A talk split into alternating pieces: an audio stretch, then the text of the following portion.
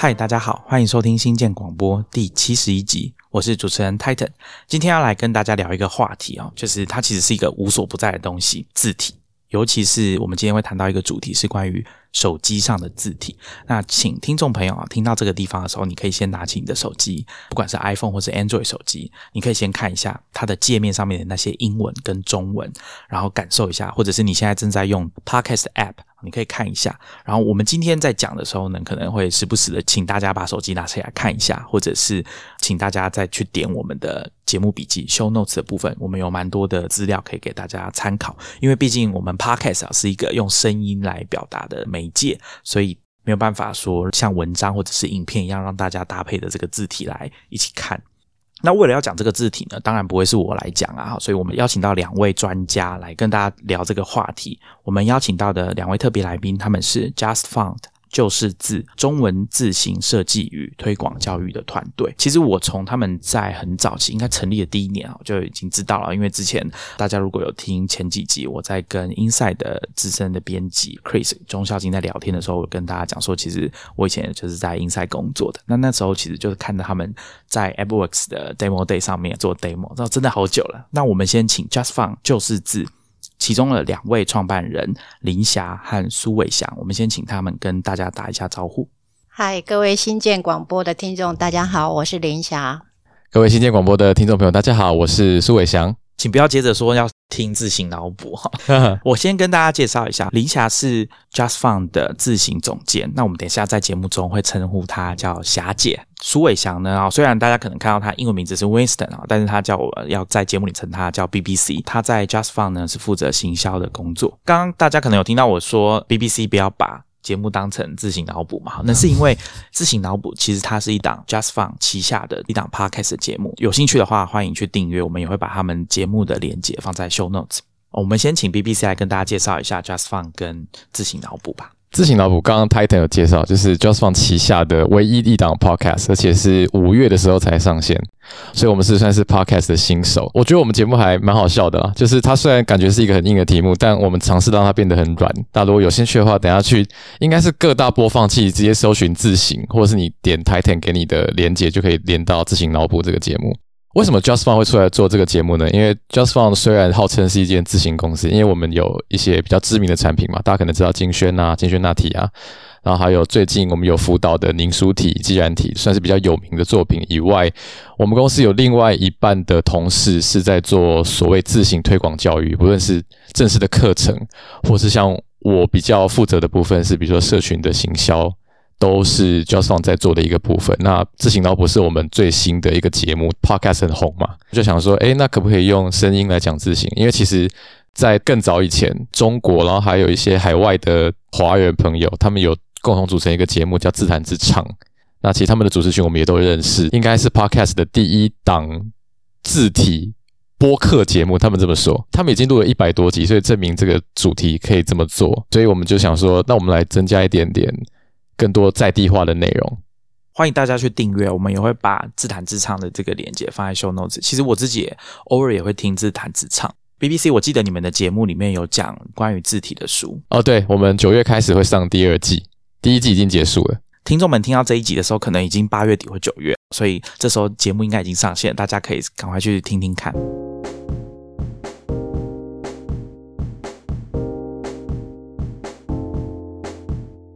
不知道听众有没有订阅我们 Star Rocket 的电子报《科技创业周报》？先前我们曾经在电子报里面有推荐一篇文章，叫《Time to Upgrade Your Monitor》，你的荧幕应该要升级了。那作者是一位工程师，他觉得在这个年代，大家的荧幕动辄都是四 K 的时候，大家应该要考虑升级你的荧幕。原因是什么？其实并不是因为说要追求更高的规格，而是因为其实我们以前自己觉得已经用的很习惯的荧幕，让我们看到的这些字体啊，跟实际上它设计的那个样貌其实是完全不一样的。我自己很惊讶，所以推荐这篇文章给电子报的读者的原因，就是因为我才知道说，原来长期以来我自己用的这个 Mac 的系统的字体设定。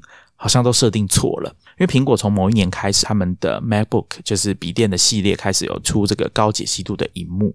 那高解析度的荧幕呢，就是它有这个系统偏好设定嘛。那大家去设定的时候有两个地方，一个是字体是不是要做平滑处理，这是第一个。另外一个就是在荧幕解析度一二八零乘七六八，像这样子的设定。那高解析度的荧幕呢，你可以把它设定到就是显示的空间最大，也就是字很小。我相信大家小时候刚开始用电脑的时候，可能都有试着去调整过这个部分。这篇文章呢，Time to upgrade your monitor，它就是跟大家讲说。最好要用两倍的解析度来设定它所呈现的字体会是最好看，而且比较没有经过调整或者扭曲过后的。可是因为苹果他们自己有一个预设值，那这个预设值其实并不是文章的作者他所推荐给大家使用的这个设计。那我的电脑是十二寸的 MacBook，二零一五年推出的，我有试过这个设定啊，但我没多久就把它改回来了，因为这个荧幕真的是空间太小了。十二寸的荧幕已经很小了，如果你把它换成单纯的两倍解析度来设定的话，那你可以显示的范围就变小，有点像你的所有的 App 的 UI 都变大了一点点。虽然它变得更清楚了，没有错，但是你能能够实际上使用的范围就其实是变小的。所以不管你是要打字或者是看网页，我们讲大家最常看的可能就是网页吧。好，就是你会发现你的网页好像太大了，没有办法完整的显示在你的荧幕上面。所以我大概只用了几个小时，我就把它调回来了。不过，刚刚我有提到的字体平滑的处理这件事情，我就把它勾掉了。那所以我现在的荧幕上面的字哦，看起来比较细。这个部分可能请 BBC 来跟我们讲一下为什么会这样。Titan 讲了这篇文章，他的确是建议大家把 Mac 上面的那个 Font Smoothing 把它勾掉。这个部分其实我有去照做了一次，然后我觉得很不习惯。这会很不习惯吧，对不对？就你你一开始就看到说，哎，我我的字体变细了。像霞姐在做字型的时候，她用的电脑是 iMac 4K。霞姐，你有感觉到你的那些 UI 的字有比较细，还是比较粗吗？还是它有什么不正常的地方吗？因为它的一个解析度实在太高了，所以那个字它的优缺点很容易就看得出来。哦，对，这样好像是好事，对不对？其实是一件好事，不过不过我照着那篇文章的建议，把 Font Smoothing 关掉之后，我觉得太细了。然后他那篇文章的讨论基础就是说，为什么我们要把 Font Smoothing 关掉？因为 Font Smoothing 它等于是在字周边加了一圈黑黑的东西，它的原理大概是这样子，然后它就会有一点像是暴力加粗。被他这么一讲，我才去看了一下，我觉得我其实不太确定这篇文章他他看的时间点。我记得这篇文章好像是最近的文章，是是最近的文章。对，但是我的观察啦，它的 UI 的 font smoothing 带来字形的破坏其实是蛮有限的，尤其是欧文，就是现在苹果自家的那个字体 San Francisco，它应该已经有调配一个很适合的动态的粗细变化，所以它不是那种暴力加粗，它是有经过设计的。所以我我反而把 font smoothing 关掉之后，我自己觉得太细了，我没有办法。我就立刻把 Font Smoothing 又打开加回去。OK，我那时候看他的解说，我才知道说，原来他们做这种模糊的处理的原因，是因为以前的电脑荧幕解析度真的比较差，对，所以它的字体能够用的荧幕上面的像素比较少。所以它必须要做一些这种，他们讲做 sub pixel，哎，对对，好的这个处理，这个字体看起来比较可以接近那个原本设计的样子，哎，是对。另外一个很有趣的文章有提到，就是 Windows 啊，他说 Windows 的这个部分，他们对字形做了这个 hinting。好，那 hinting 的部分，我们请 BBC 解释一下什么是 hinting。我真的觉得 hinting 很难解释，因为我觉得其实现在，尤其是比如说新建广播，如果有比较年龄层比较低的听众啊，你们真的不用在乎 hinting 是什么，因为你们这个年代应该不需要，就是因为现在那个解析度都太高了。诶，如果我要用一个很粗浅的方式解释 hinting 哦，就是呃，大家知道荧幕显示原理是像素嘛，就是一格一格的，可是我们字的话有很多平滑的曲线，对不对？那到底要怎么样用这个方格来显示这个平滑的曲线呢？其实是没有办法。因为它就是它一定就是方格方格，就是现在的高解析度荧幕就是方格非常小，它可以细分到甚至一个方格里面切三个小三个小的方格可以显示不同的颜色，现在可以做到这么精细，但它终究还是一个格子的世界，所以它要去平滑画这些东西，然后你知道在一个方格上画曲线，一定有些曲线会分配不到方格，它可能有些地方会就是刚好一个角角。那怎么办？我要怎么样去分配那个角角？这种跟电脑荧幕沟通，我哪个地方放哪边的工作就是 hinting。可是现在的话，高解析度荧幕会让你觉得好像没有那个很很大的 hinting 的功夫在背后，因为它其实已经解析度很高了。为什么要提这件事情啊？是因为其实应该还有蛮多的听众朋友，你们用的电脑是 MacBook Air 旧款的 MacBook Air，就是解析度还是一二八零。哦，对，对对对，那个算是没有那么高解析度的。对。在这样子的荧幕底下，大家如果把眼睛就是靠近一点荧幕的时候，你可能就会看到上面有一个一个的这种感觉。对对对，那这个就是早期我不管是我们在用可能第一代的 iPhone 啊，一直到 iPhone 三 GS。都是用解析度相对来说比较低的荧幕在做手机。那后来比较有名的就是 iPhone Four 嘛，我的印象蛮深刻的，因为那时候好像 iPhone Four 要推出的时候，不是有那个被记者捡到原型机嘛？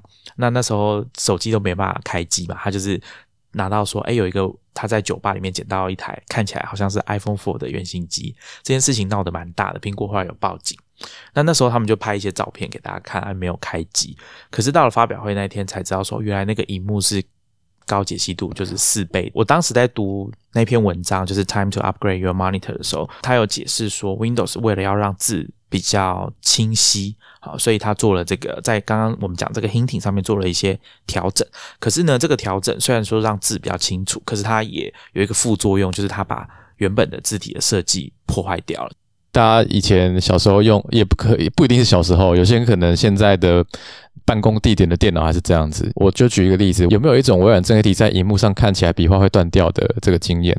有些人可能没有注意过，但有注意过的人一定会觉得很困扰。为什么它笔画会断掉？就是我们刚刚讲的这个 Clear Type 技术，它理论上利益是良好，因为荧幕是一个格状的世界嘛，它要它没有办法分配到格子的时候要怎么办？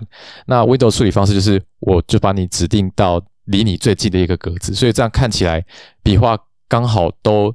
设想的状况下会是清晰的，诶，结果不是。它虽然说看起来很清晰，但是它会造成笔画断掉、轮廓变化。这个文章里面有很多截图，我真的很强烈的推荐大家去点我们的节目笔记里面的链接。它上面有用一个好像是 hashtag 就井字号，还有像一些欧文的字体来给大家看这个差别是什么。那篇文章有蛮多的图片搭配文字的解说，我觉得蛮详细的。包括刚刚我们提到的，不管是字体的平滑处理，好，然后还有。我们刚刚讲的这个 hinting，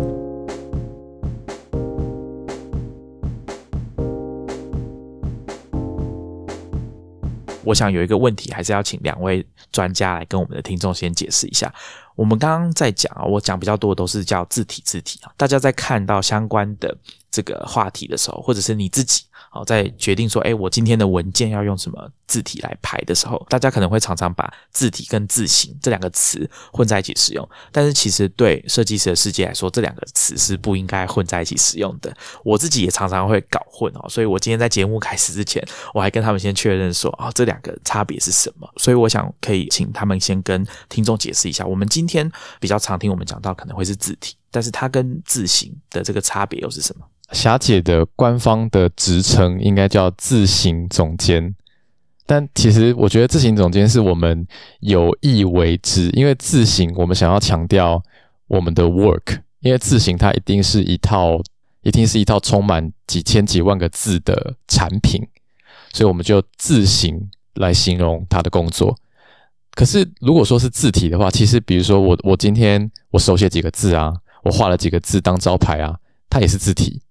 只有字形才能够强调出它有非常多个字，还有标点符号这些非常复杂的东西的一个 work。不过，我觉得大多数的状态之下，大家应该都不需要担心，因为其实你讲字体，它可以涵盖的范围最广。对，所以说你也可以说霞姐是一位字体设计师，然后你也可以说霞姐是一位自行设计师，我觉得应该都没有问题。你只要不要把你写的那几个字叫做自行，其实都可以。啊，字体我想不用解释。那字形的这个形呢，它字是我们在讲写形 A 型、B 型的这个形，不是图形的形。如果你是讲图形的形的时候呢，字体设计的这个专业里面又是另外一个东西。其实台湾霞姐，我不晓得在你读书的时候啊，他们讲 fonts 应该也是用那个三撇的那个形，对不对？对，一开始都是用那个形，就是三撇那个形。那其实后来我们。真正的有去研究，就应该是下面一个土字那个形。嗯，其实我我稍微讲一下字体跟字形的差异性哦。如果你真的要讲字体的话，其实是讲说那个字的形状，比方说黑体、明体，它就字体，它的分别性、风格。对。然后如果你讲字形的话，就是要包含很多，里面要有，比方说汉字来讲，里面要有欧文符号。然后波波摩佛，它就是整套在里面那个完整性，呃，我们就称为字形。对一般的听众朋友来说，我想完整性这件事情应该可以当成一个区分。哎，真的真的，完整性很很重要。对对对。好，还有一个东西，刚刚。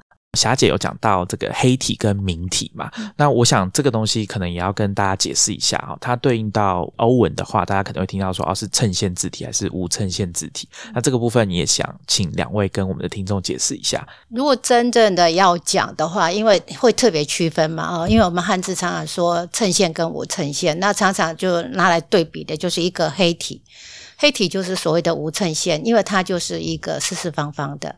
那所谓的衬线，就像明体，明体它那个转折地方，它有个提笔，它有个三角头，那个我们就如果对应西方的话，就讲说那是有衬线，那是衬线体。如果硬要这样子区分的话，不过实际上的区分呢，就是有的时候你也会发现黑体有衬线，就有一些像是日本的字体，好比说，呃，大陆用 Adobe 软体的话，里面会有一个字体叫小种黑体。它就是一个有衬线的黑体，所以它们有衬线、无衬线跟明体黑体不一定可以对应，只是大致上来说可以对应。这样子的话，要怎么说它是黑体呢？你是说，就你刚刚说的这个小种黑体的话，应该说在汉字我们就叫黑体，在欧文就叫 sans serif，只是只是说它们不是一个相等的概念，因为其实汉字的黑体，你要让它长一个角出来，它大致上还是黑体，因为黑体的严格定义应该是它的。横笔、直笔，每个笔画的粗细感觉上是等宽的。虽然说其实不是等宽，可是它做到让你感觉是等宽的。但明体的话有粗细变化。好，那接着我们要来聊一下我们今天的主题——手机上的字体。我必须很诚实跟大家讲，我用我用的就是 iPhone 哈，所以我想今天我比较想要跟两位专家们聊的就是 iPhone 上面的字体。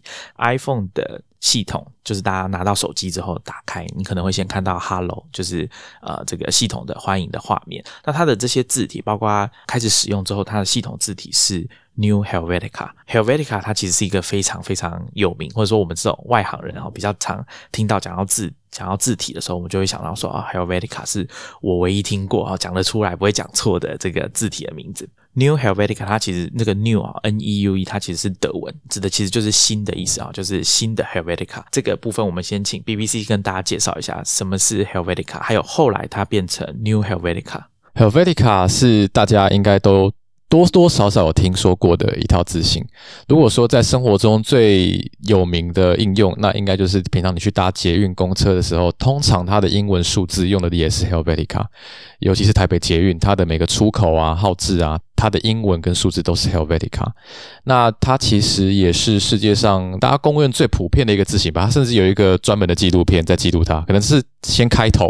后来很多其他的字也开始有了自己的纪录片，但 Helvetica 应该是第一个有自己的纪录片的一个字体。刚刚 BBC 讲的这个 Helvetica 的纪录片，它的名字就叫 Helvetica，大家可以上网去搜寻一下，说不定有片可以看。你是说串流平台上面吗？对，应该说，因为之前不是因为疫情的关系，那个导演有把这个片放到网络上让大家免费看嘛？对，我不知道他拿下来了没。这部纪录片的导演叫 Gary Hostreet，之前他曾经有每一周让他的。某一部作品纪录片，对每一部作品啊，免费在网络上给大家看，大家可以去看一下预告片。它其实就是在讲 Helvetica 这套字体，就是为了要纪念 Helvetica 这个字体啊，设计出来五十周年之后所拍的。那我大概是在二零一二年的时候看到的吧。那所以它有点像是启蒙啦，就是说哦，我我大概比较知道说到底字体这个东西，还有这些设计师们他们关心的东西是什么。那 Helvetica 这个字体，它在使用上面，不管是历史啊，还有文化哈，因为那部纪录片其实讨论蛮多关于文化象征的这个部分。对，套用一下我们刚刚跟大家解释过的东西，Helvetica 它是无衬线字体。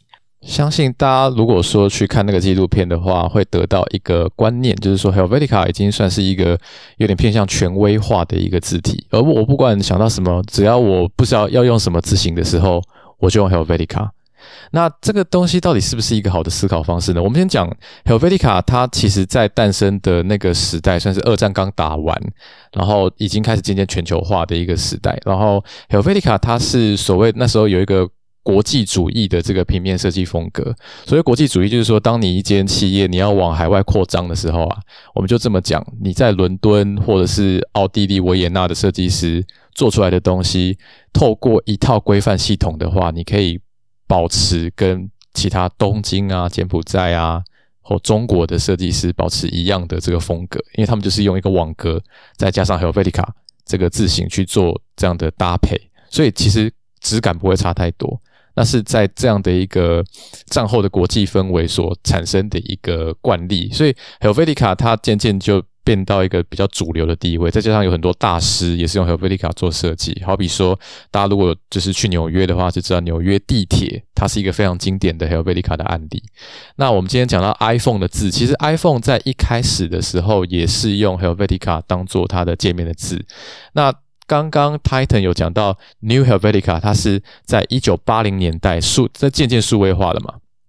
它就是因为 Helvetica 本来是一个签字，以前都是签字嘛。一九五零年代的时候都是签字，他把签字就是重新去描绘成适合荧幕上或适合新的印表机所使用的 Helvetica。那以前 iPhone 在就是现在的荧幕执行 San Francisco 出来以前，它用的一直都是 Helvetica。但是刚刚有讲到说，其实他们有陆续在检讨说，Helvetica 到底是不是真的这么适合荧幕上来看？答案可能是不太不太这么适合，因为它主要是一个为了印刷所设计的字。其实这件事情啊，刚刚 BBC 讲到的啊，荧幕然后适不适用原本大家已经很习惯的这个字体啊，是有一番争论的。我那时候看 Helvetica 那个纪录片，他就问这些大师们、设计师们啊，那很多人就会觉得说啊，我们就。挑一个从已经有的字体挑一个来用就好啦，不用再重新设计。讲那一句话的呢，设计师其实就是刚刚 BBC 说设计纽约地铁的标志的对大师，对大师 v e g l i n i 应该是这样发音吧？嗯，这你尝试讲的像意大利文什么 Viglini 什么？好，这个部分啊，其实刚刚 BBC 有解释国际主义这件事情啊，其实大家今天感觉到的这种啊跨国企业，我们的生活中其实充斥着这种设计。这样子的企业，它就是确保说你今天在哪里啊？比如说你在非洲看到可口可乐的罐子，你还是一眼就看得出来那个就是可口可乐一样的识别，对，一样的识别。那这件事情其实，在那个纪录片里面，在后期的六零年代、七零年代成长那一批设计师，他们其实非常讨厌 Helvetica。像大家可以在 Netflix 上面的纪录片啊看到的 p o l a s h 他其实有强烈的反反对 Helvetica 这个字啊。他说那时候纪录片的导演就问他说：“那你觉得？”呃，什么东西代表越战？哈，因为他们就是那个反战的年代成长的。那他就讲，他就是 Helvetica，代表的就是这种企业冷酷的这种感觉。那我觉得蛮有趣的。顺便跟大家讲一个很有趣的是，这个 Polar Shirt 设计师啊，最有名的其中一套作品就是花旗银行的 logo。那花旗银行够跨国吧？哎，你讲的这个是你说这个纪录片是 Netflix 那个 Abstract 抽象嘛？对不对？嗯嗯嗯。那他在里面当然是好像没有特别提啦，但是我想他最有名的其中一个应该就是花旗银行的那个。我记得他有拍到这一段。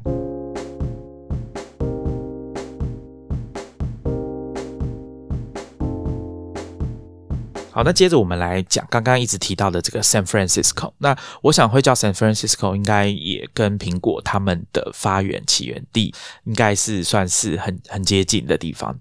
大家也知道，戏骨的代表城市嘛，对对对，他们很喜欢用呃加州来命名他们旗下的产品。那最有名的应该就是最近几年的 Mac OS 这个作业系统啊，全部都用加州知名的景点，说 Catalina，对对对。然后呃，我想这应该都一贯反映在苹果他们这家公司的想法。像大家看到手机或是各个产品拿出来，你都会看到哦，Design in California 嘛，他们一定会特别强调说这是加州设计的。他们不会说这是美国设计，他们会说这是加州设计。对对对，呃，这件事情我觉得蛮有趣。我们今天就是要来请两位专家来跟大家聊这个 San Francisco 它的设计。那前几年大概应该是在二零一五年的 WWDC，就是苹果的全球开发者大会上面，啊，苹果正式的跟大家宣布说，我们有一个新的字体叫做 San Francisco。这个东西以后会用在我们旗下的所有的系统里面。霞姐，身为一个字形设计师，而且是经验很丰富的字形设计师。我想先知道霞姐怎么看 San Francisco 这个字形家族。哎，应该是从这样子讲起好了。我觉得苹果有时候不得不佩服他哦，他对字体的要求，然后他们真的是自己来。他虽然是他是委外公司来制作，可是他们真的是监督来做。那以手机的字形来讲的话。它是针对手机荧幕下去修改的，比方说，它以手机荧幕的，我我先不要讲那个 San Francisco，我讲汉字来讲，汉字如果你用在手机里面，跟我们一般放在屏幕上是完全两回事哦。因为你放在手机里面的汉字，你看你要缩到那么小，那很容易糊掉。比方说我们笔画很多的时候，糊掉的时候，对，糊掉的时候你怎么办？那根本你在手机在荧幕那么小的地方，你要怎么显示？那个就很重要，所以他们对这一方面就要求很严格。因为我们在滑手机的时候，其实是很瞬间的。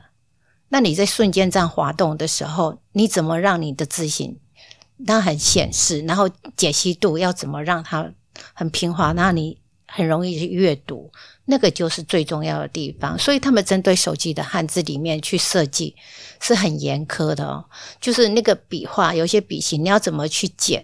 怎么去说？然后要说到什么地步？然后就不断的测试，一一测试再测试，测试到让你你们在划手机的时候，其实你们根本感觉不到这一层高段的字形设，尤其是内文，就是用在手机 UI 的这个字体设计。我觉得它是那种你把它拿掉之后，你才发现它这么厉害。当它展现在你面前的时候，你反而不会觉得有什么了不起的，人家就只是字啊。诶，结果你今天一换掉成别的字的时候，你才会感觉得出来。San Francisco 跟它后来呃所匹配的这个汉字设计，就是有一个很严苛的设计过程在后面。San Francisco 啊，如果你要拿它来跟 New Helvetica 比的话，大家可能要再去看图片才会比较了解。不过我大概讲一个大方向。其实，在看欧文字形的清晰度的时候，其实有几个字母还蛮值得先观察的。好比说小写 a，像是 New Helvetica 的时代呢，这个小写 a 啊，大家知道小写 a 怎么写吗？它就是双层的那个 a。就是上面有凸一凸一个，对对对，它有一个帽子，然后有一个肚子的那个。平常不会这样写。对对对，那是印刷体的写法。你平常不会这样写，你平常可能是就是直接一笔这样绕过去嘛。那印刷体的话，它会有双层。那这个双层 A 在 Helvetica 的处理方式，就它会翘一个小尾巴起来，很可爱。可是这个可爱呢，要在某一个大小上才有意义。好比说，它印在你眼前的文字十二 pt 好了，已经算是蛮大的一个字了。在字形学的范畴来讲，十二 p 就是你摊在眼前阅读，就是 Word 不是都设定十二 pt 为标准嘛？摊在眼前阅读的时候，它已经还蛮大了。那这个小的尾巴可能就看得到。可是今天我如果是 App 上啊，比如说 Facebook 这几个字，或者是 A 开头的 App 的名称，这个小写 a 的尾巴是看不到的。所以 San Francisco 它的做法，它是直接把它一笔这样下来，它没有再翘尾巴起来了。这是一个很明显的差别，因为如果说在 App 下面的那行小字，你还要翘个尾巴，那等于没意义。然后它又好像增加一个杂点的感觉。对。它可能就是你在阅读的时候，你会觉得说，为什么那边有一个像像小点点的东西？那因为刚刚 BBC 讲到一个重点啊，我们在看手机的这个距离跟看荧幕还有读书的距离是不一样的。那很多人在看手机的时候，因为它荧幕本身已经比较小了，然后你在看的时候，它的距离通常又比你在看电脑荧幕又更近一点。对，所以你在阅读的时候，其实跟平常习惯使用电脑的时候看起来的感觉是不一样的。那字形设计师他必须要针对这件事情纳入考量。刚刚讲 A 嘛，是一个蛮明显的代表。可是它一套字形这么多字母，其实它还放蛮多心思在里面的。像霞姐自己也有观察到一些重点。对，呃，比方说像刚刚 BBC 讲的 A 的那个翘角，因为它如果针对印刷的话，我觉得它是很俏皮、很可爱，印刷没问题。但是你针对荧幕的话，你就感觉它是多余的，因为荧幕很小啊，它不需要用那种感觉来坠饰。在书写的时候，它会比较简洁。它要呈现出来的方式，就是它一定要简洁，让观看的人很容易就理解。啊，比方说，它在 S 里面的设计也是一样，它会特别把那个肚子可能放的比较大一点，没有缩到那么小。呃，这种很细节的微调。就是完全针对那个我们手机在使用的地方，它必须要一再的去测试，然后怎么样我去微调，调到他觉得它是适合的。刚刚霞姐讲到的这个是单个字母上面设计的用心吗？其实不只是 A 跟 S 啊，大家还可以再去比较一下其他的差别。其实一套欧文字型应该还有另外一个重点，就是它的字母之间的排列。其实苹果他们的它的设计资源里面，它有提供你两个版本。它现在应该有更多版本的，不过它一开始是提供两个版本，一个叫做 Display San Francisco Display，一个叫 San Francisco Text。其实，在一般人眼中会看起来说，哎，为什么要做这么偏执的一个调整？但是它其实是有它的道理在。好比说 Text，它的意思就是顾名思义嘛，它是放在文章里面阅读的。它可能是就是手机你打成文章的时候，或者是内文的部分，内文或者是 App 下面的小字用的是 Text，它的。在字距上的安排，它的预设间距会比较开阔。对，因为在在小写的时候，都会建议说这个字距要取开一点，所以你才不会很容易的把字看得觉得很模糊，都会取开一点。然后在 display 的话，它的字距就会比较紧密。这个在欧文的术语有一个有一个考量叫做 optical size，叫视觉尺寸的一个考量。那我们的使用者现在把手机拿起来看，他在哪里可以看得到 display？可能就是在标题的时候，就是内文的标题，它可能就是放的比较大的时候。因为其实我就我所知，他们在荧幕上最大最大可以到五十五 pt 之类的，它可能是就是超大标，就是他们里面的大标题。那那个时候就比较建议用 display。诶，像像这个 settings 的，嗯，它可能就是用 display。是 display 的话，如果你字间还这么开啊，它看起来就很 long。嗯，对，它那通常 display 的设定就是要把它再说的更紧密一点。最简单的方式应该就是拿起你的 iPhone 去系统偏好设定里面看一下。刚刚我在问 BBC 说 settings 就是那个设定的地方，那个标题现在应该是粗体，这个部分应该就是用 San Francisco 的 display 的这个设计。那内文如果它当你有看到这种说明文字的时候，比如说系统偏好设定告诉你说你按了这个开关之后它会有做什么样的改变的这种说明文字，应该就是 text。对。刚有讲说，就是苹果的设计资源网站就很好玩嘛，它提供你他们家做的这些东西。从今年开始，它不再区分所谓的 text 跟 display，当你还是可以另外下载到 text 跟 display，但它会建议你直接下载一一个包的完整的大档案，叫做 SF Pro San Francisco Pro。那这个 Pro 是 Pro 在哪？就是它采用了最新的字形格式，叫 Variable Font。Variable Font 是二零一六年 Google 跟 Adobe 在呃我们这个业界，就是全世界最大的业界会议，叫做 A 台派，就是国际文字设计协会上提出的一个新的格式。呃，如果要非常浅白的话来告诉各位的话，就是各位以后在自己的编辑软体。或甚至像是设计软体，比如说 Illustrator，你可以直接用一个拉杆去调整字的粗细。因为现在，比如说好，你你下载了一套思源黑体，Google 提供的免费的那个思源黑体，你应该可以有就是八种不同粗细可以调。但未来它如果有 Variable Font 格式的话，你可以产生无限多种粗细，就是从最细。的一百单位到最初的九百单位，你可以调出一百五啊、一百三、一百四这种这种介在中间的。其实它是把我们自行厂商本来就很熟悉的这个自行设计师在做字的这种单位值直接落实在字形里面，就有点像是开放给一般使用者来使用这样。其实就是设设计师都已经设计好两个极端值了，就是可能他们做好最细的，做好最粗的，然后中间的渐变就是。本来是自行设计师生给你，因为其实这个东西都要经过这设计师手调嘛。他现在是就是让你可以再用这个格式，就是去拉那个拉杆，去自己调，这个叫 variable font。那他们就是试出了 San Francisco 的 variable font 的格式，所以就是以后可能就是在很多地方就可以开始使用这个东西。只是现在好像还没有看到相对应的这个这个这个台湾用语是叫客户端吗？反正应该应该是说就是。你可以操作的地方还不太明显，只是它已经开始开放这个东西，就是可能是为以后做布局，以后可能真的可以这样用。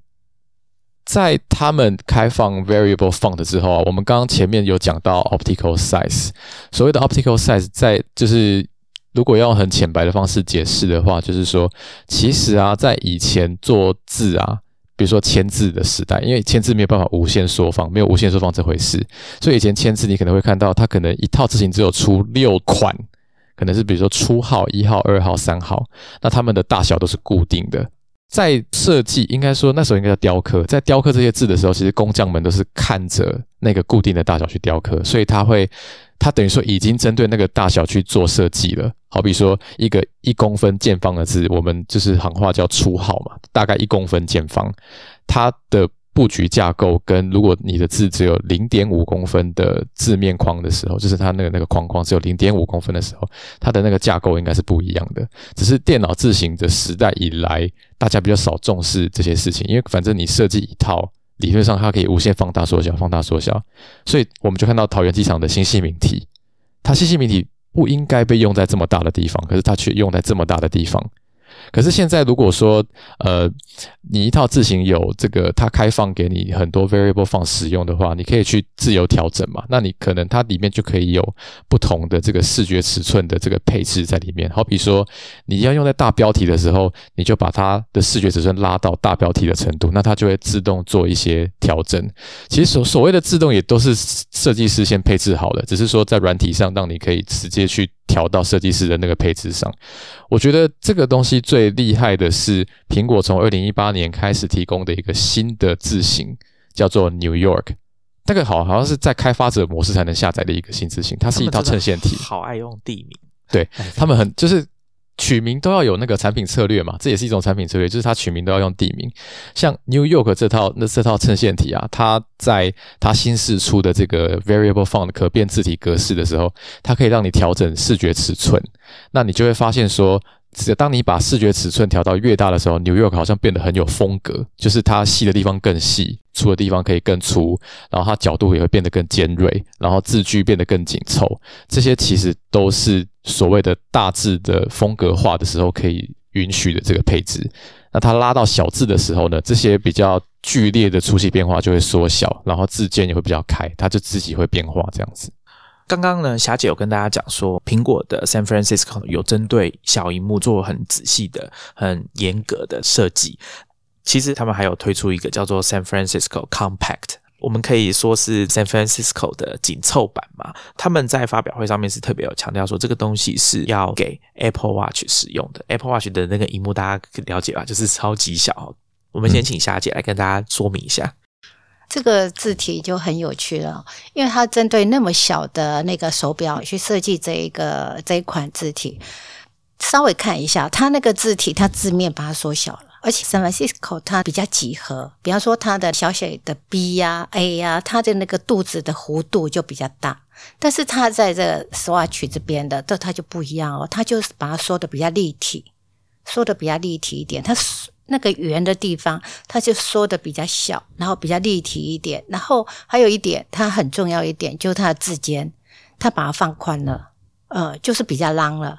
就是你在这么小的空间里面，你去看这些字的时候，是要很清晰的呈现出来。所以他在这些小地方，他特别的去设计，而且设计的让我们看的时候还很到位，不会很违和，不会让你看的时候就是说，诶，有疏离感，不会，而且让你觉得就是舒服，你还可以很。很清晰的看出说，因为你必须要很短时间看出它到底是要显示是什么字体嘛，然后它要呃表白的是说，它要讲的是什么什么样的意象嘛，所以它这个地方，它就特别针对这个手表来设计，比方说它一呀，还有 D 呀、P，它那个下面的角。哦，比方说我们讲 P 还有 G，那是因为我们在设计欧文的时候，它这个角我们会把它放得很低，但是它这一方面它就把它提高了，它把它往上，比方说那个角它把它缩短了，它必须要在有限空间里面把这个字很完整的呈现出来，呃，这是他们很厉害的地方。然后重点来了，重点是他们还把这个字的那个字体加重。就是它会让你觉得它是比较深的，让你看得更清楚。那假设说我把这个自重减轻的话，其实你是模糊的，所以它反而是把自重加重了。就是你在阅读的时候是很清晰、很明了的。所以这一方面，我觉得他们是真的很用心在设计这一款字体。刚刚我是跟听众说，大家可以拿起手机，那这时候你也可以拿起你的手表来对照一下。如果你是用 Apple Watch，然后有 iPhone 的话，你可以拿起来对照一下，看看说这两个上面的字体在显示上面是不是真的有不一样的地方。那我想有一些地方可能可以啊比较明显看出来。那刚刚霞姐有说到这个字体加重。的这个部分，因为我如果我是凭印象讲啊，如果我讲错，欢迎大家指正一下。我们在看 Apple Watch 上面的界面，蛮多的状况下应该都是黑底白字，比较蛮多的，对，比较少像手机上面看到是白底黑字这样子，真的。所以这个效果我猜应该会更明显。嗯，可能就是因为它黑底白字吧，所以它必须要把那个字重加重，对，要不然的话，因为那个光源。很容易把字就散掉了，因为我们在设计的时候，你必须要考虑到荧幕的反光，是对这个光源都要考虑进去。所以为什么它在这么小荧幕里面，它必须要把字重加重，我觉得缘由就是在这个地方。那如果它没有加重的话，你那个光源再进去的话，它就更模糊，你就看不清楚了。所以设计师要考量的东西真的非常的多，就是层面很多，对功能性啊，还有你阅读性啊，这个都是要涵盖在里面的。而且看 watch 的时候，其实如果你就是你，你就把手伸出来，其实比会比你的看手机的时候还要更远。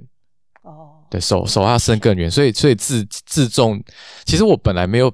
打出来比较的话，我我我我也没有发现它的字比较粗诶，但其实它真的字有稍微比 San Francisco 再加粗一点。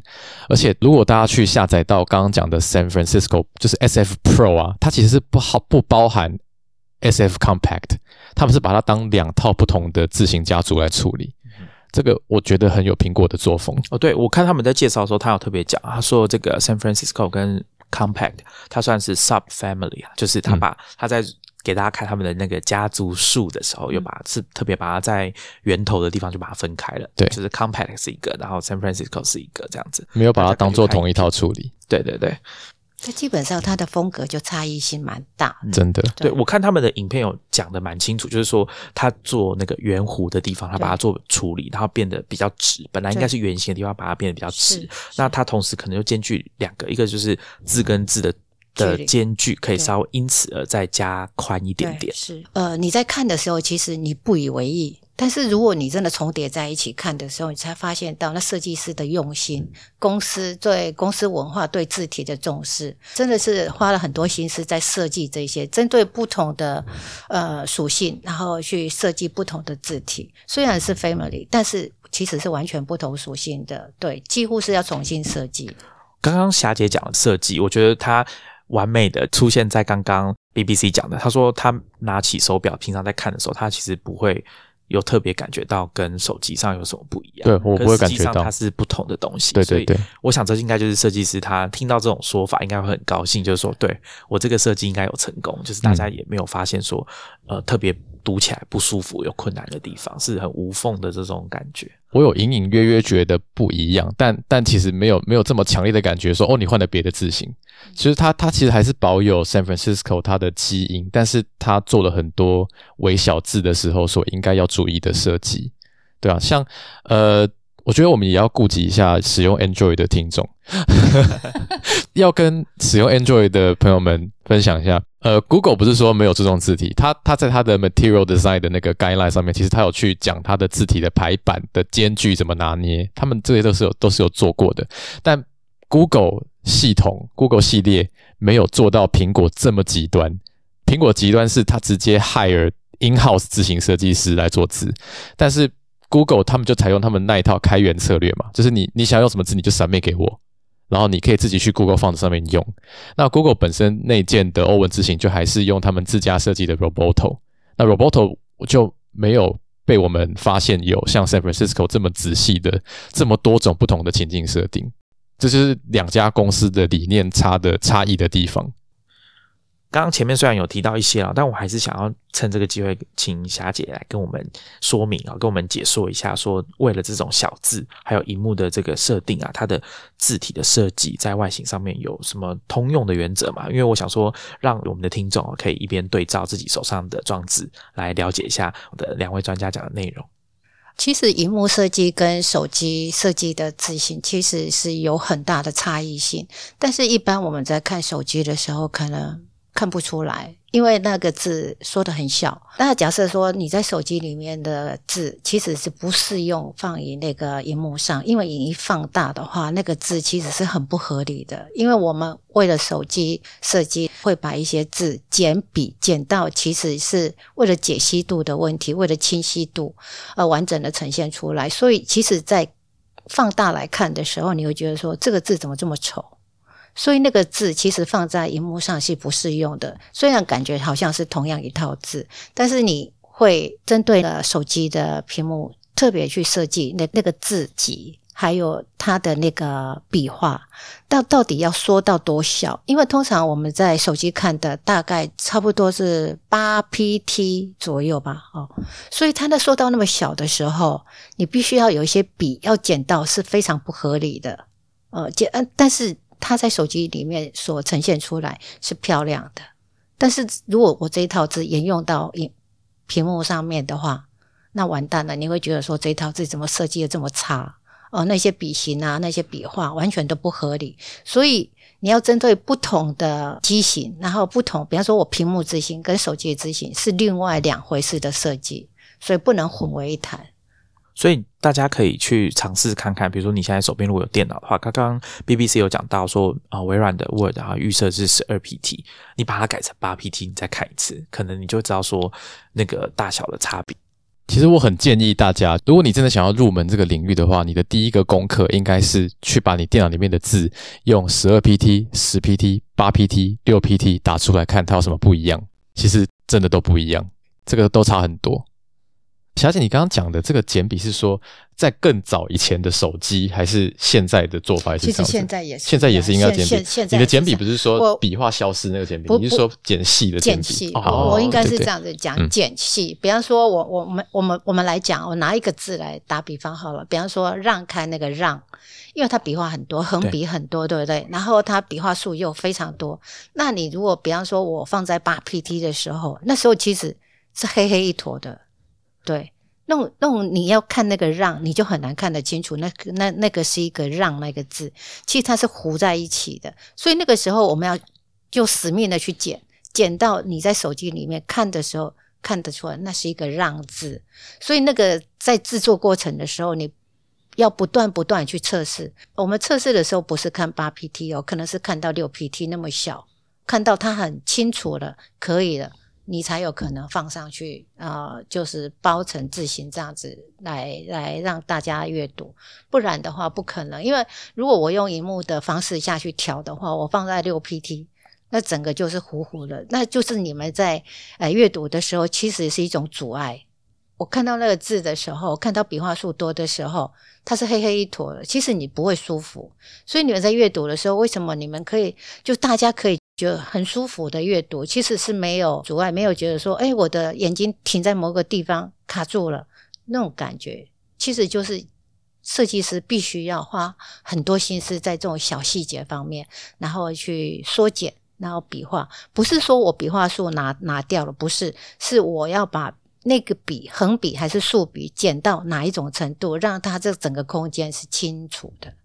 就是让有一些笔画变得比较细就对，并不是说直接让它少一画这样子。我自己对这件事情有感的地方就在于，我会用电子书阅读器。那电子书的其中一个特点就是你可以调字型。我有时候就会看啊，就是说我们在读书的时候，你就会觉得，因为中文字嘛，刚刚霞姐有讲到说，有些字的笔画很多，像字体的体啊，让座的让这个字。如果字体的大小跟字体的选择上有问题的话，可能你在阅读的时候，你就会觉得说，为什么上面好像有一点黑黑的这样子一坨？那因为我们本来在读的时候就距离会比较远，是啊，所以我想这个应该大家可以体会一下，就是说你就用扫描或者说这样看过去的状况底下，会不会有？呃，中文的这个文字上面是不是会有哪些地方特别很黑呀？这样子，我想这应该是中文的特性吧。我们这种方块字笔画一多起来，就是会有这个问题需要处理，蛮头痛的问题哈。对，而且像让座的让又是一个有够常用的字，对吧？万一它黑掉的话，你整篇文章就会很黑。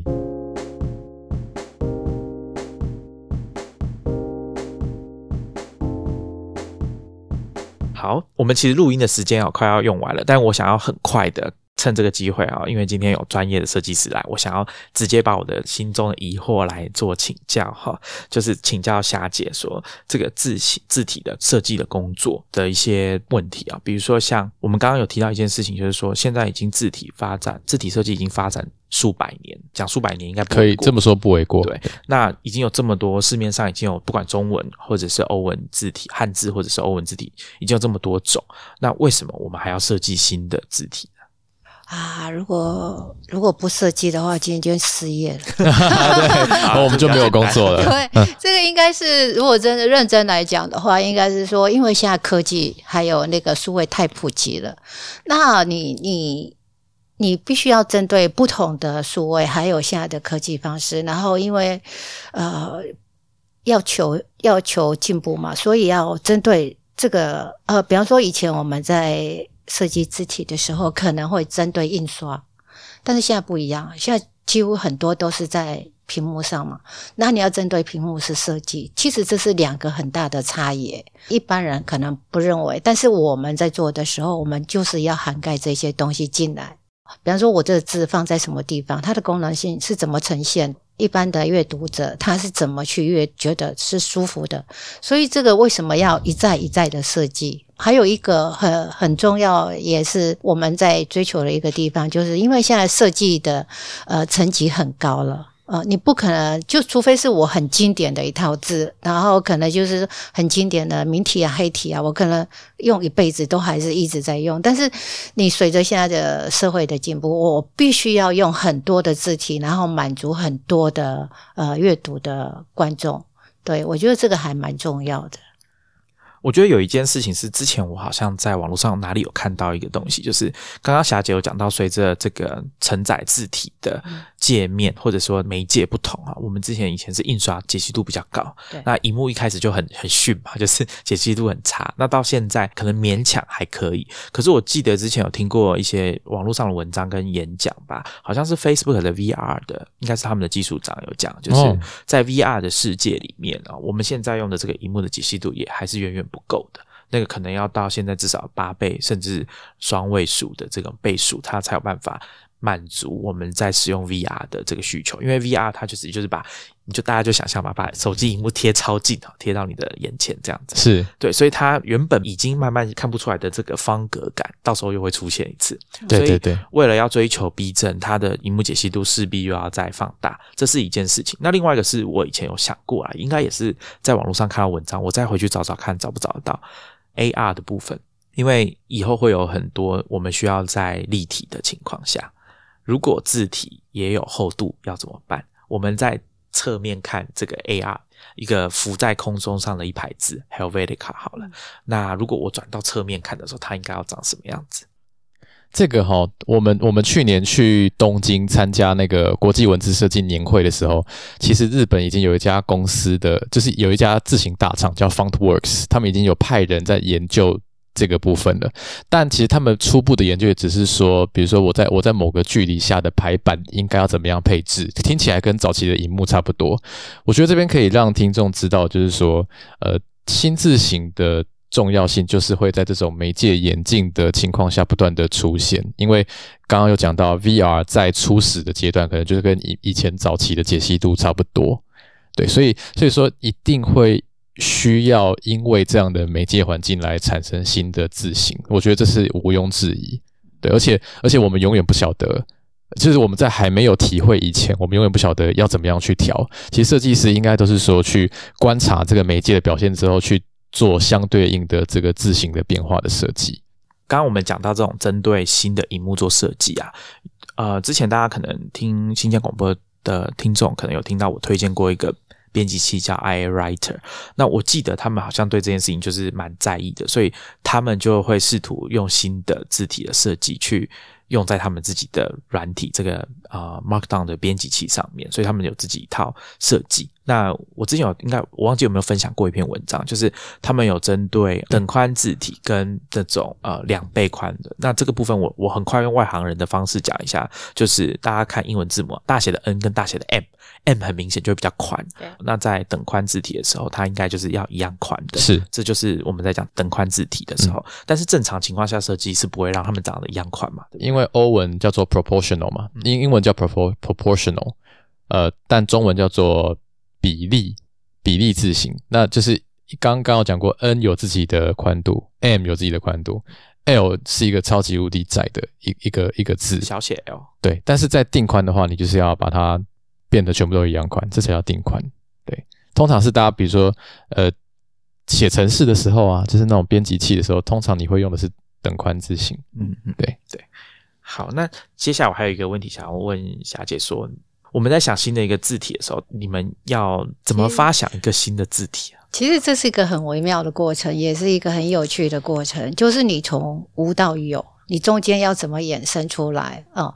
就是也是最考验字体设计师，就最主要是我们要去很清楚，就是我现在要发想的。未来的字体是什么样的形式？比方说比较偏黑体啊，还是明体？那以金轩来讲，我们呢当初设定的就是明黑混合，所以我们那个就往这个方向去去前进。然后你有了一个想法之后，你知道你要设计什么字体出来之后，然后开始就设计笔形、笔画。哦，就是那个笔画，其实笔画就是一套字的灵魂，那个就很重要。因为你那个笔画设计的完整性高的话，其实就整整套字的形状就出来了。那你延伸出去，比方说我们开始做几个几百个字啊，然后一直延伸出去，那就是后来会延伸一整套。最主要是发想的时候，有时候过程你说有趣，有时候也蛮辛苦的。如果你想不出来的话，就会打结了。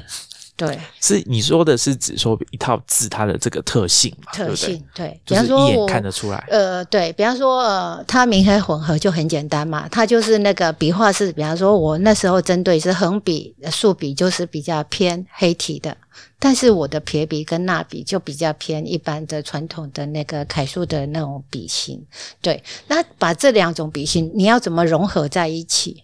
那就是考验字体设计师，考验就是说你要整。整套字怎么让它比较完整的呈现出来？要统一性啊，那要有秩序的呈现出来，而不能说我这个字这个撇是这样设计，然后到另外一一个字又是另外一种撇，所以完整性就很重要了。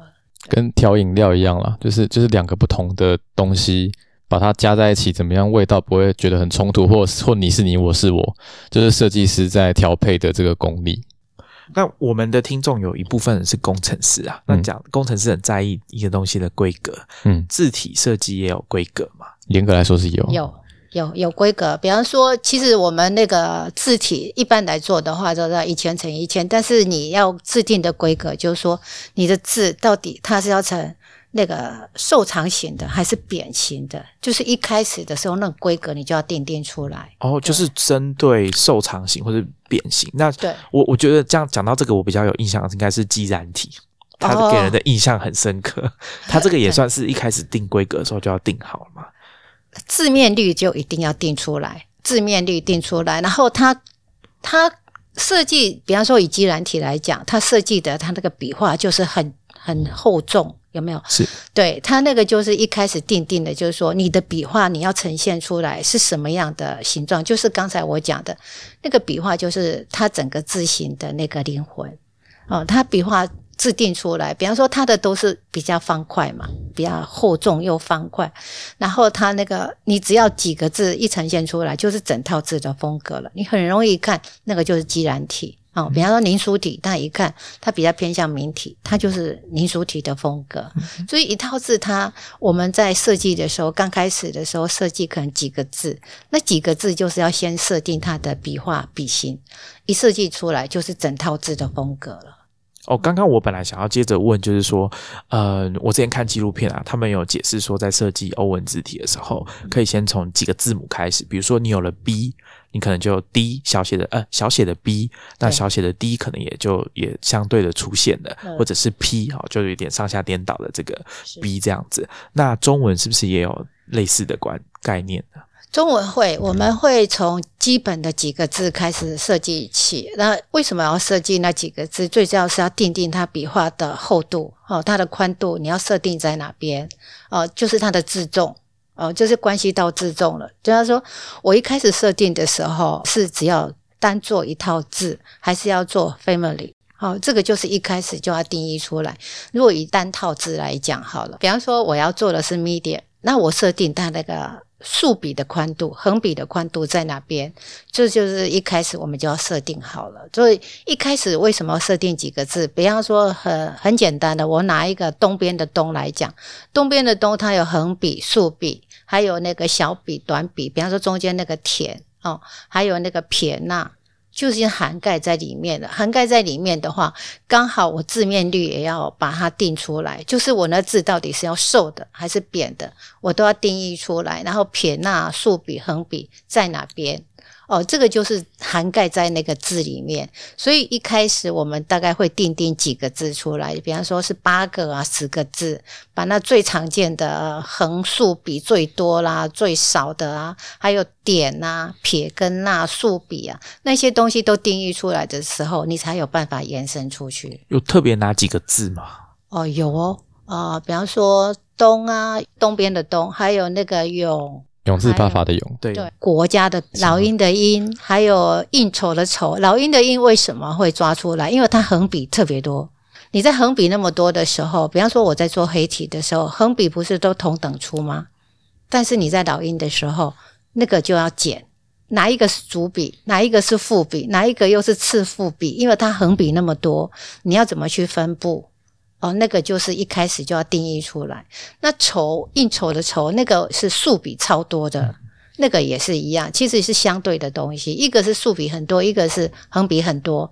那你的主笔是放在哪一笔？那你的主笔的宽度定义在哪边？哦，然后那个它转折的形，你要设计成什么样的形？哦，撇笔的形，那个都是一开始我们要先设定出来几个字，然后才有办法延伸出去。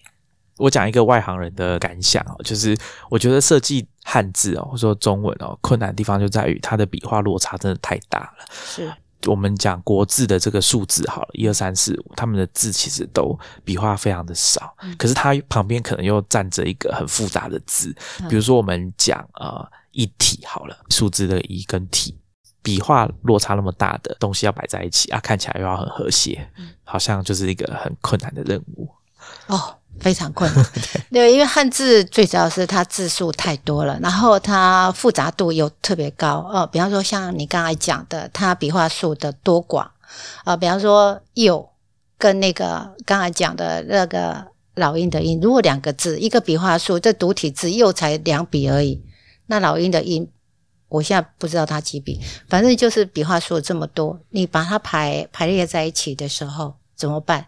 因为如果我老鹰的鹰，当因为它必须要减嘛，因为它笔画数那么多。那假设说我今天是针对，不要说手机好，针对屏幕字体来调整的话，我势必我如果以十 pt 来讲好了，十 pt 来讲的话，在有一些我笔画就要去缩减，好，要因为它它横笔那么多的时候，我缩减减减减减到最后，但是我右笔画数那么少的时候，我必须要加重它。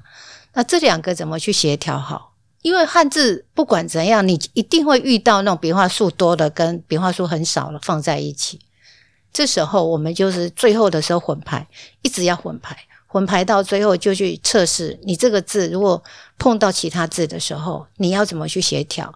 到底哪些地方你要？去加粗哪一些地方你要去减细，所以我们在讲说，在设计汉字的时候，为什么要有一个主笔在？那个主笔就是不管你怎么剪，那个主笔就是不能剪到太细，你才有办法跟其他字匹配在一起的时候不会太突兀。汉字设计有时候难，就是难在这里，就是我们在阅读的时候，你怎么让那个读者是很不受干扰的，然后呢眼睛可以这样子就这样在滑动。没有设计好的时候，当你在阅读一个东西的时候，你就会卡住。比方说，我们刚才讲那个“让”字的时候，那还有那个字体那个“体”的时候，笔画数很多的时候，它很容易在这么挤的空间里面，它很容易就糊成一团。那你你在阅读的时候，你读到那种就顺顺的读下来，但是读到那个字的时候，你就卡住了。是对，很容易。刚刚霞姐，你有提到这个混排的部分哦。听你这样解释，好像是说把笔画比较多跟比较少的混在一起。那如果是中文、英文跟阿拉伯数字，这也算是你们讲混排吗？是，就是我们如果呃一个一套字型，如果做到最后哦，最后的时候，其实最困难就是在混排这一关。混排不单单是只有混汉字而已。我们必须要把符号啊、欧文啊、数字，还有标点符号，都要全部放进来。全部放进来的话，我们去找很多很多的文章，包含这里面所有东西，然后一起混排来看，他们怎么协调。这是最后最后面的功，这个也是最考验我们的，也是最艰辛的收尾的部分。是不是普遍来说，汉字的设计师比较会遇到这个问题，还是欧文设计师他们比较不在乎这件事？欧文就比较简单，它只有欧文嘛。其实比较难的那一关是调科林，就是字句的部分，你要怎么？其实我们在呃阅读欧文的时候，也会有这种问题。可能大家不晓得有没有注意到，就是它那个科林就字句之间没有调好的话，就是有些会很囔，有些很紧。这就是我们在最后调欧文的地方，最后的地方要怎么很舒服的阅读出来，不会那种。那有些地方它太紧。它有些地方又很宽，但是就是因为它最后的地方颗粒没有调好。但是如果跟汉字排在一起的话，又是另外一个层级了。对哦，我刚刚想要问的就是说，外国的设计师他们在设计欧文的字体的时候，他们会去思考说欧文字体跟汉字排在一起长怎样？他们会在意这件事情吗？我我觉得，如果他们会注重呃华华人市场，我觉得他们会。如果以苹果来讲，我就知道他们会是对，因为他们市场很大。比方说，他们对汉字的重视，然后欧文字，因为它本身他们自己的语言嘛，所以他们那个本来就很注重，所以他们匹配在一起的时候，他们一样很注重。我会讲到这个话题，是因为我之前。大家有听我们节目都会发现，说我很喜欢跟大家讲 Markdown 的编辑器嘛。那我后来养成一个习惯，就是我拿到一个新的编辑器，我就会试着去打英文跟中英混合。嗯，大家可以试着看看，就是比如说你拿你习惯在用的编辑器啊，比如说 iWriter 或者是呃 Markdown 或者是 HackMD 或者是我们之前介绍过的 Draft。大家打开来，你就先打一一排，可能是英文字或者阿拉伯数字，接着你可以按 Enter 换行，然后开始输入中文。在你输入中文的时候，中间混杂着英文。我认为你在空格的地方，你一按下空格，你会发现你的画面会稍微跳动一下，第一行跟第二行之间的间距会改变。那大家可以去试试看，整行都是中文，整行都是英文跟中英混合，这三个你在输入的时候，它的行距是不是？有做调整，那理论上它应该是以画面输入来说，我自己觉得啦，要么就是不要动，要么就是你可以一直改，可是不应该是混合的状况同时出现。那我觉得好像大部分的编辑器并没有顾虑到这件事情，而且你身为一个，就是我们在打字的时候，如果画面一直跳来跳去，应该不会是一个很舒服的体验，蛮烦的。对啊，所以有一些啊。编辑器它有照顾到这个问题啊，比如说像 iWriter，虽然它刚出来的时候也是有这个问题，那后来有使用者去反映啊，所以它后来就有解决这个问题。只是很有趣是，它时不时好像在改版的时候会忘记这件事情，可能没有改到，那它就又会回到原本我讲的那个状况。好，那最后还有一个问题啊，就是今天我们录音时间有限，不然我其实很想就请他们在这边跟我录久一点，我有很多问题想要问他们啊。那还有一个问题是，也是针对汉字的设计去问的。刚刚霞姐其实有提到，汉字有几万字嘛，可是，在设计的时候是都要重新设计嘛？因为欧文字体，我觉得比较容易想象，它的字的数量啊，包括符号是相对来说少很多的。那可是讲到汉字中文的时候，我们比较难想象说设计师每设计一套字体就要把这两万字重新设计一次。可以跟大家讲一下你们怎么做吗？这其实要看每一家公司的文化。那以我们公司来讲，我们的确是一个字一个字，就是慢慢去 Q，慢慢去打造。其实跟那个雕刻其实没什么两样。的确是真的，一个字一个字慢慢做，两万多字其实是包含着欧文啊符号那一些，但真正汉字是一万四千多，一万四千多，我们真的就是每个字就是在荧幕里面每天每天每天，然后每一笔这样慢慢拉慢慢组合成的，没有说什么用什么呃什么城市啊什么东西来组合，没有。其实你们很难想象到，我们的确就是真的一个字一个字。我非常难想象，很难想象外外面的人很难想象。但是其实我们跟工艺也没有什么差别啦，就是你怎么呈现出来文字的姿态，其实到最后其实有一种艺术了。那霞姐，你说你们会从就是每个字重新这样设计，可是我们中文不是有那个部首嘛？那所以你们会先把那些部首做好之后拿来组合再调整，还是真的从头开始？应应该是这样讲，会。但是那个部件的组组合，就是说我先把一些，比方说提手旁三点水，这个很多嘛部件。但有一些字，比方说像我刚才讲的，说我们会先做几个代表字。好，代表字做完的话，会延伸出来，可能会做到三百字还是几百，就是从这些代表字的笔画，然后去延伸出来到三百多字。三百多字就可能包含很多的部首跟偏旁，然后你再拿那个相同的部首。好出来，然后放在不同的字里面。比方说像三点水有清楚的清，那个是三点水。然后比方说还有江湖的湖是三点水，但是我把清那三点水拿过来放上去，但是旁边的偏旁不一样，你势必都是要再做调整。那只是稍微讨价薄一点，我拿过来，但是因为部件不一样，你就是要重新去调整它的位置哦，那个完全不能含糊的，没办法。好，但是我们今天要含糊一下，因为时间不够，所以我们就先跟两位聊到这边。诶，有没有要补充的东西？哦，没有，差不多了。反正反正就是它有一定程度的可以呃规模化、模组化，但是但是其实因为每个汉字都是一个独特的图像，所以不管你有多厉害的模组化技术，你最后还是如果你真的追求的是一个品质很好的工艺品的话，你还是不免要一个。就是要用自行设计师的眼睛跟手，把它一个一个调过去，这样子。所以，相信听众朋友现在在看这个中文啊，你拿你的电脑或手机来看这些中文，你可以感受到设计师下的那个苦功是怎么样，并不是说城市跑一下，然后我再去调整就好了。大家有听到专家们说，他们手工的部分含量是非常高的。是，maybe 你感受不出来，但或许就是因为你感受不出来，才正显得这个 work 有多厉害。很高兴今天邀请到 Just Fun，就是指其中两位共同创办人啊，霞姐跟 BBC 来上新建广播。那如果大家对于字体跟字形还有更多相关的疑问的话，其实也可以去他们的网站。我刚刚问的这个问题啊，字体跟字形，他们网站上面就有一篇文章，在我们的 blog 上，对，蛮早以前就就有这篇文章了。大家也可以去订阅他们的 podcast 字形脑补。好，那我们今天就跟大家聊这边，我们下一集见，拜拜，拜拜。